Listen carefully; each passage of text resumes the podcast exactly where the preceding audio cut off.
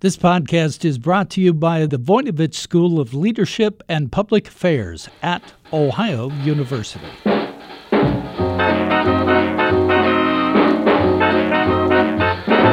Hi, everyone. I'm Bev Jones, and this is Just About Work, where we talk about everything that might have an impact on your career.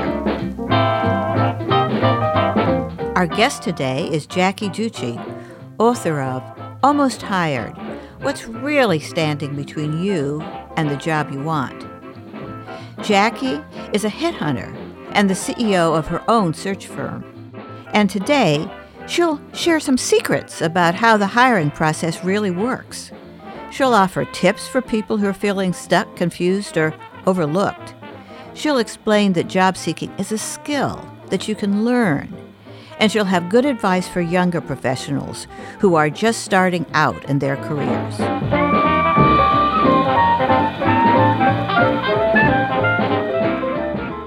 Jackie, I totally agree with a major premise in your book, Almost Hired, that getting a job isn't always about being the, the best candidate. What job seekers don't seem to understand, and you know, I hear it a lot from my clients, is that searching for a job, finding a job requires a skill set. But the good news is that, um, as you say in your book, seeking a job is a, a learned skill. C- can you give me um, some examples of the kinds of things that that you see that people need to know, people need to learn as as they're building the skill set? Sure. I mean, there are so many things, but I think a major aspect is just getting clear about what your objectives are before you begin searching. So I think people have a tendency to be, be, a little bit frantic about it, where they really need a job and they're ready to go and they just start applying for everything. And then they get frustrated that they're not hearing back. And it's like, okay, but if you took a breath and really targeted specific jobs that were a good fit, your success rate would be much better. And then you also wouldn't have that feeling of spinning your wheels. So I think getting clear about what the goals are and then only chasing those kind of opportunities is something that really can help a lot of people. Um, in addition to that, once you decide what you're applying for, it really is all about showing relevance to that hiring manager because that's really all that they care about. So showing that you're a good fit for that job, not just any job. Well, let me talk a little bit about um, why you know so much and how the system works. I I think that um, your book is particularly useful for people who may be early in their career and they're starting out. And I suspect a lot of them don't understand how search firms work and why mm-hmm. it is that you're able to learn so much. Now, I know that when you're working on a search, your client is the company, it's the employer, not the candidate. Correct. But um, I bet you see candidates all the time that you could you could just help so much um, from all your experience if if you um, if it were your job and you had the time to do that. Do you ever see um, candidates who you think would probably be good, but you know they're just not going to cut it because they don't know how to go about it? it happens a lot. I mean, the good news is if if it's a candidate who's applied for something that we're working on and we believe in the fit my team and i we really see it you know whether the resume conveys it or not we can help repackage that candidate because it's in our best interest to to match make the right people yeah. and companies, right? Because we want to make our clients happy. So if somebody comes along and we say, wow, you know, this is a good fit, but we got to show them how to convey it's a good fit, we do that all the time because then everybody wins. But there are certainly some that I see come along and I just go, oh gosh, I'll never be able to help this person because uh-huh. it's just so far off. So it's really a case by case thing. Well, can you give an example of a situation where you just knew this could be a match, but mm-hmm.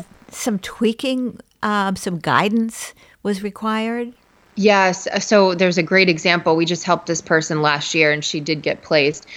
It was for a construction a role with a construction firm. And she was working for a competitor of our client. So that was my first clue. I thought wow if she's you know right in the same arena with a competitor. She's probably got some really relevant background. But if you looked at her resume it was so poorly formatted it was confusing. There was a lot of detail missing. I mean, she had good background that just, I mean, there were like two or three bullet points for each job. So I knew she was missing stuff. And when we screened her on the phone, it was like, oh my God, she's really impressive. So we had to do an overhaul on her resume, get it reflective of who she actually was as a person and as a mm-hmm. candidate. And once we did that and sent it to the client, I mean, immediately they wanted to interview her. But without our help, if she had sent draft one directly to that client, it would have gone nowhere. So sometimes people need to do more work in writing about themselves or envisioning themselves, and um, but sometimes. Uh, you, you mentioned in your book the work has to start with the research they do about the job. That mm-hmm. sometimes the problem is people are looking in the wrong place. Is that right? I think so, yeah. And it's also important. I mean, assuming you get called to interview, employers want to hire people who want their specific opportunity, not just any opportunity. It's kind of like it's kind of like getting married. It's like uh-huh. you want to know that the person that is accepting your proposal really wants to be with you, not just the first person that came along with a ring, right? Yes, that's great. So it's the same thing. It's like, you know, they have to do their homework and really know going in what questions to ask and why it's a good fit for them because that's going to be so attractive to the employer.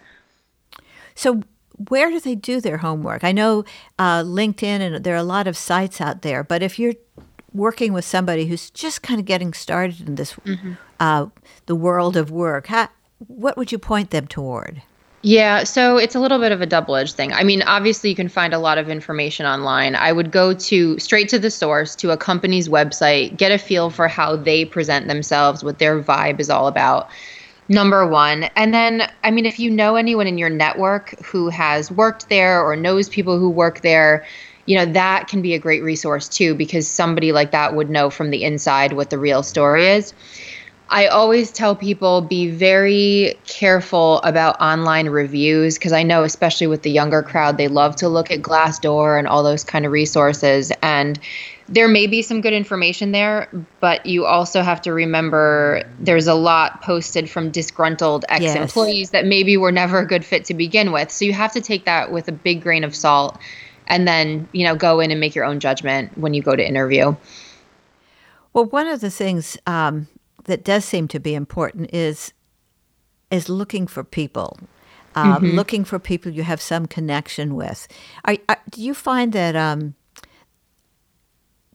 uh, maybe making an introduction on LinkedIn or finding a way to connect because you're you're alumni of the same school or something mm-hmm. like that can be a great way to kind of get into the picture better? I yes, I definitely think so. It's really interesting to me too because I feel like the 20 something crowd is always so reticent to utilize their network. And it's like it's there for a reason, you know.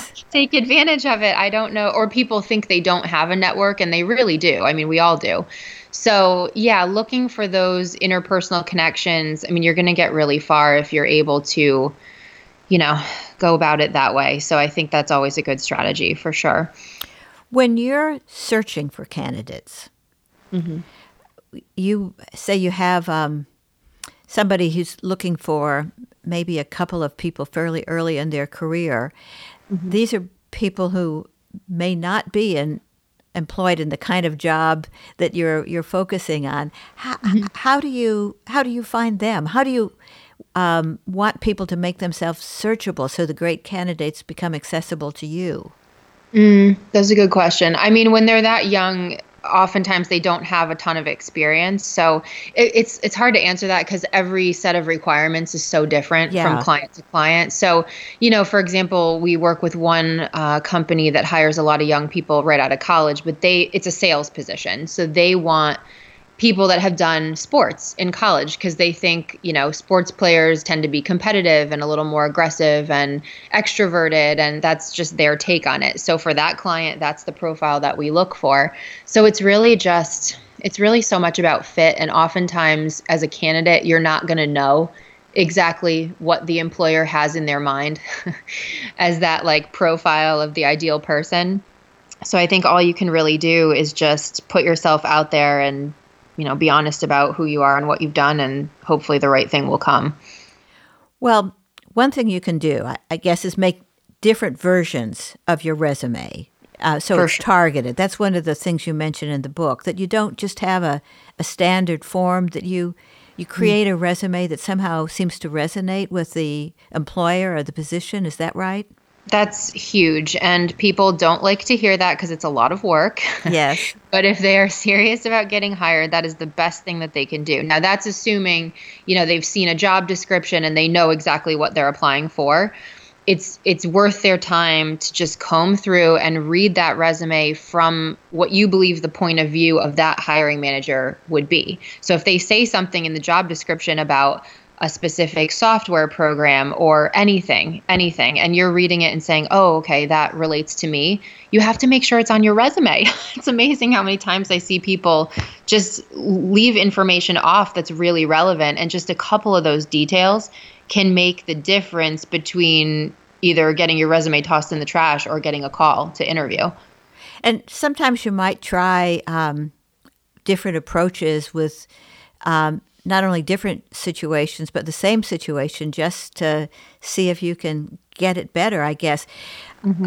You just mentioned uh, that you have one client that looks for people who are athletes. Well, that's a set of criteria I wouldn't know about. What other kind of criteria are people, do you see that employers are looking for, particularly some that might be surprising? There are so many, and none of them are consistent, if you can believe it. The things that I hear, and I have to be careful because I don't want to, you know, disclose any of their preferences, but it's it's unbelievable. I mean, things like location can be a deal breaker. The first thing that they will look at is where somebody lives, and then they'll say, "Well, that's an hour commute, so that'll never last long term." and then they move on. Even if somebody has a great background, that will happen sometimes. Um, I've heard CEOs say to me that they want more diversity on a leadership team, so they will only consider people of certain ethnic backgrounds, um, certain genders. I mean, all the things that you're not supposed to discriminate over, it does happen. And but I mean, it's it's totally inconsistent. It's like what one company wants, the other wants something different. So again, you're just never going to know. Sometimes going in, and either you fit the profile or you don't. But sometimes you really can't control that. It feels like one thing that a lot of employers are looking at, even for non technical jobs, is some signal that candidates are comfortable with technology, whatever the technology might be for the Yep. field. Do you see that? I do, especially in certain industries. Like we do a lot in hospitality, for example, and there are certain softwares that it's they just have these hard requirements that if a candidate has never worked with that platform before, they won't even look at their resume. So that's for sure. Yeah, I think they look at it like it, there's a pretty steep learning curve oftentimes. So they would rather not train for that if they can avoid it. So, are there good ways for younger professionals to start early to, to get some of those skill sets? Do you see that that some people do a terrific job while they're still in college and others um, don't do so well? I think the people who wind up doing the best are the ones who get clear about some kind of a trajectory as early on as possible. And again, I know people hate to hear that because it's really scary and they don't want to think they, oh my gosh, I have to have it all figured out by the time I'm 22. And it's not that. But I do think employers like to see a clear track. So if you can figure it out sooner, you're going to be much more employable at 30 years old than if you change directions four times in your 20s. So I think some of that self-reflective work and really, you know, pursuing coaching if that's going to be something that helps you, just finding something that you can sink your teeth into as early as possible will help somebody's career for sure. Well, let me tell you something that I've noticed and see if you agree with it, sort of related to that point. Mm-hmm. That it's okay to change your mind, but what you were just talking about, somebody's capable of seeing a goal and working toward it and picking up the skills, if you can demonstrate that, even if you want to change directions, it's that going after a goal and showing that you can deliver on it seems to really matter. I totally agree. I mean, that's obviously a great um, skill and something that employers love to see. I also think my advice would be like if someone's changed jobs a couple times in their 20s, it's not the end of the world as long as they are intentional about it. Because if you're 30 years old and you're sitting in an interview and they say to you, Well, why did you hop three times in your 20s?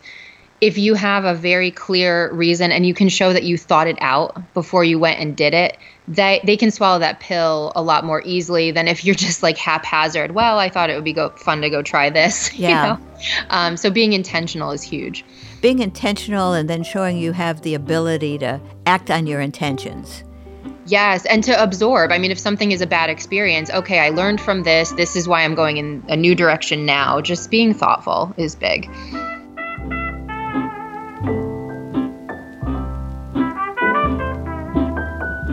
We'll be back with Bev after this brief message.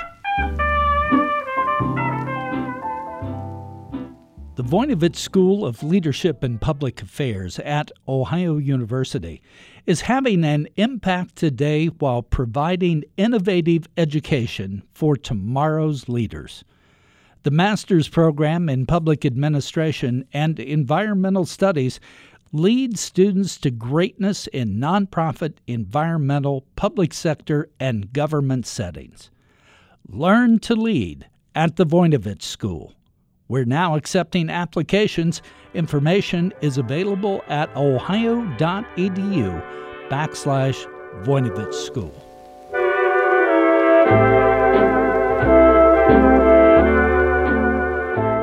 Okay, so let's say we have um, a candidate. Uh, maybe this is the first time they're really looking for a job because they got a job right out of college and they did quite well. Yeah. Um, and they um, have um, attracted an employer and, and now they have an interview. Mm-hmm. And they're just really um, have never done a real interview before since college. How, how can they prepare for that? Well, I know um, it's easier said than done, but trying to control the nerves will help. You know, you have to go in with the mentality that you're there to learn about them too. So it's not, oh my gosh, they're grilling me and this is really intimidating. It should be, you're going in with the mentality that it's a back and forth conversation. You're learning about each other. So hopefully that will help. Um, I think again, it, the research ahead of time is so major because if if somebody can go in and ask really thoughtful questions, explain to the hiring manager why they feel that that role at that company is such a good fit, it's going to make them super attractive as as a new employee. So again, it's like they want people who want to be there, not just anywhere. So doing the homework before and really selling it when you go in is is is a big deal. So being really interested, listening carefully, and, and Yes. showing you've given some thought is um, that's a that's a good thing. You don't have to worry about seeming too excited, right? No, and I mean it's a fine line. You never want to be desperate, but um, you know, I think most people if anything they wind up inadvertently like playing a little too coy or too cool and that does not go over well. I think employers would rather see the enthusiasm than just acting indifferent. Indifference will kill a, a candidacy immediately if they get the sense you don't really want it. And nobody likes to um, talk with somebody if the um, listener's indifferent. I mean, people like to be heard, and they like the the recognition that comes with true interest. So, really, being interested is part of the game, isn't it? Yes, it is. And think about it from the hiring manager's perspective. I talk about this a lot in my book. You know, they their goal is not just to hire a good person. Their goal is to hire a good person who's going to stay long term. So if the candidate is able to convey, I want a home at your company and for X, Y, and Z reasons, and this is a great fit, that's like music to the ears of a hiring manager because you've helped them see why, you know, you're going to be there long term and these poor people aren't going to be back at the search again several Yes. down the road. That's big. Yeah, and I think it's more the case now than it was a few years ago because people are shifting, and um, it's it's a seeker's market a little more than it was before, isn't it? Um, oh, absolutely. I mean, with unemployment the way that it is right now, that's for sure. I mean, I do see some employers loosening their requirements a little bit, you know, within reason, but they still can't afford to make bad decisions. So while they may forgive a little bit more than they might have several years ago, it's it's still got to be a decent fit. Well, even though it's it's quite a booming uh, market for people who are looking for a job, I I still advise thinking long term and Mm-hmm. using every kind of interaction you're having in the career market as a way to, to build for the future. Mm-hmm. Every opportunity you have to meet with somebody is an opportunity to build your network. But let me ask if you've been seeing this. One of the things I've been hearing about is that um, uh, younger professionals are are ghosting their recruiters. They're ghosting even their employers. Are you seeing Yes. that? Oh my gosh, I just did several radio interviews about this. It's such a thing now. Everybody is experiencing it. It's crazy. And I attribute that a little bit more to technology. And I just think you've got a lot of people now who are so used to doing everything on their smartphones. Communication is just not the same as it was years ago. So, you know, we block somebody on an app as opposed to having a real conversation in so many aspects of our lives. I think, unfortunately, it's just bled over into the professional world too. And it's really unfortunate. It is. I, communications is a huge thing to to manage. It's one of the things I guess you have to to learn when you're job seeking. Have you noticed that um, another thing that um, happens is that young um, candidates sometimes miss opportunities because they don't even look at their email. Oh my gosh, I know. that concept kills me. yeah, you know, it's funny, even from my perspective and my team, as we recruit candidates, we actively, you know, try to headhunt some of these people. And it's amazing how many just don't respond to a phone call, but they'll respond to a text message. And it's I mean, we've resorted to just texting people now sometimes because they don't respond to anything else. So uh, again, it's a little bit just the nature of the world that we live in, but I I can't believe people are missing out on opportunities because they don't look at email or don't check their voicemail. it's I, I think, um, again, kind of from listening um, to some of my clients, I think uh, some people are intentionally using email instead of texting because they want to know that they're going to be able to I know. pursue this person if they need him down the road when they're employed. Yeah, I agree.